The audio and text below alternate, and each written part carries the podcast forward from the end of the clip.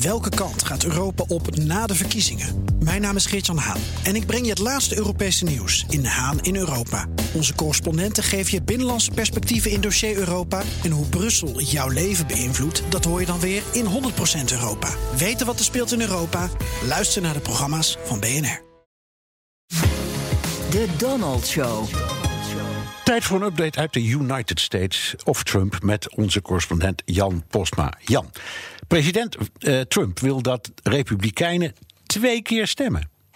Ja, dat, uh, dat klinkt heel gek. Dat is het ook. Hij was in uh, North Carolina, waar, waar, honderdduizenden mensen via de post mogen stemmen. En Trump vertrouwt dat natuurlijk niet. Hè. Hij zegt daar, daar gaat fraude bij komen. dat zegt hij over alle staten waar dat gebeurt. Dus hij stelt nu voor en moedigt ook aan aan mensen: jullie moeten controleren of het systeem wel klopt. Stem daarom via de post. En daarna nog gewoon op 3 november. En als het dan in, bij het stemhokje dan niet lukt, omdat je al gestemd hebt, ja, dan weten we dat het systeem dus werkt. Well, they'll go out and they'll vote, and they're to have to go and check their vote by going to the poll and voting that way because uh, if it if it uh, tabulates, then they won't be able to do that. So let them send it in and let them go vote. And if their system's as good as they say it is, then obviously they won't be able to vote.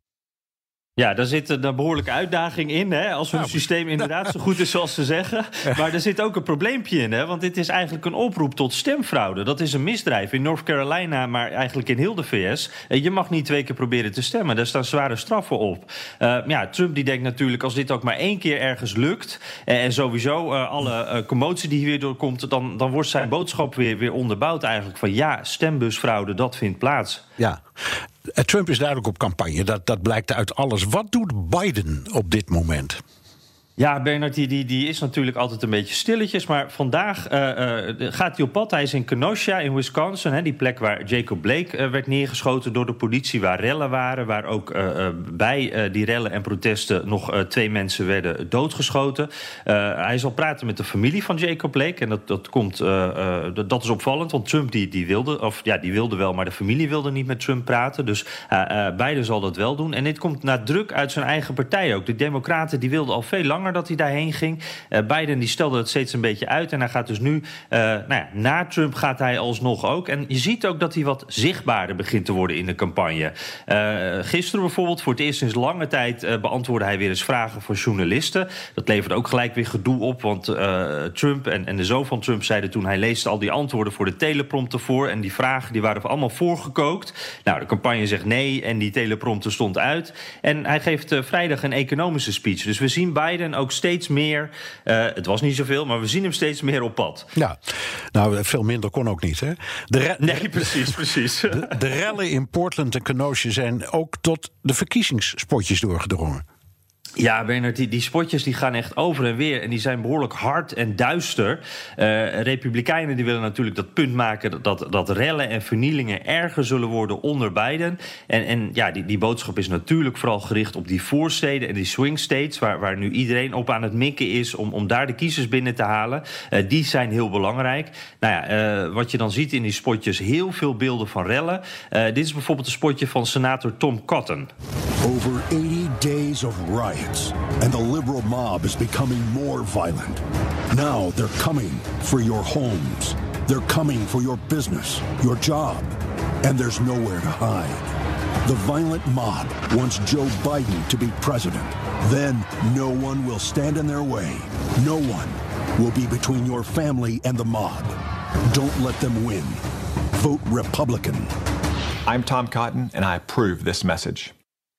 Ja, dit is echt een harde boodschap. Hè. Ze komen voor je huis, ze komen voor je gezin. Uh, het sluit ook precies aan bij die boodschap eh, van de Republikeinse Conventie. Orde onder Trump, chaos en geweld onder Biden. Ook al is die chaos er nu dus ook onder president Trump. Ja. En wat doen de Democraten?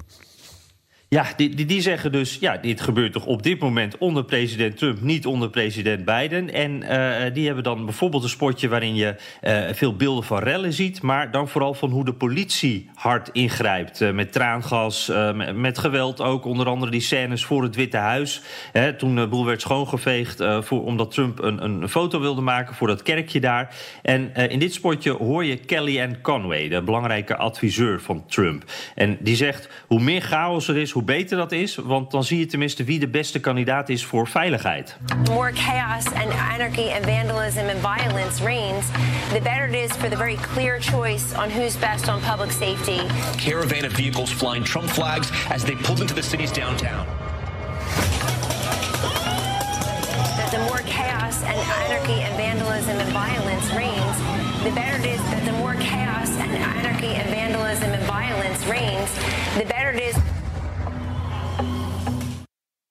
Ja, eh, onder wie voel je je dan uiteindelijk veiliger? Dat is dan de vraag die gesteld wordt.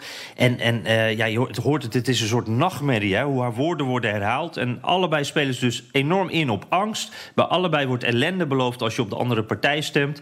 En eh, dit is echt het moment, of dit is op dit moment het onderwerp van de campagnes. Ja, jongen, jongen. Dankjewel, Jan Postma, ons correspondent in Washington. En wilt u meer horen over dat fascinerende land? Luister dan naar de Amerika-podcast van Jan en mij.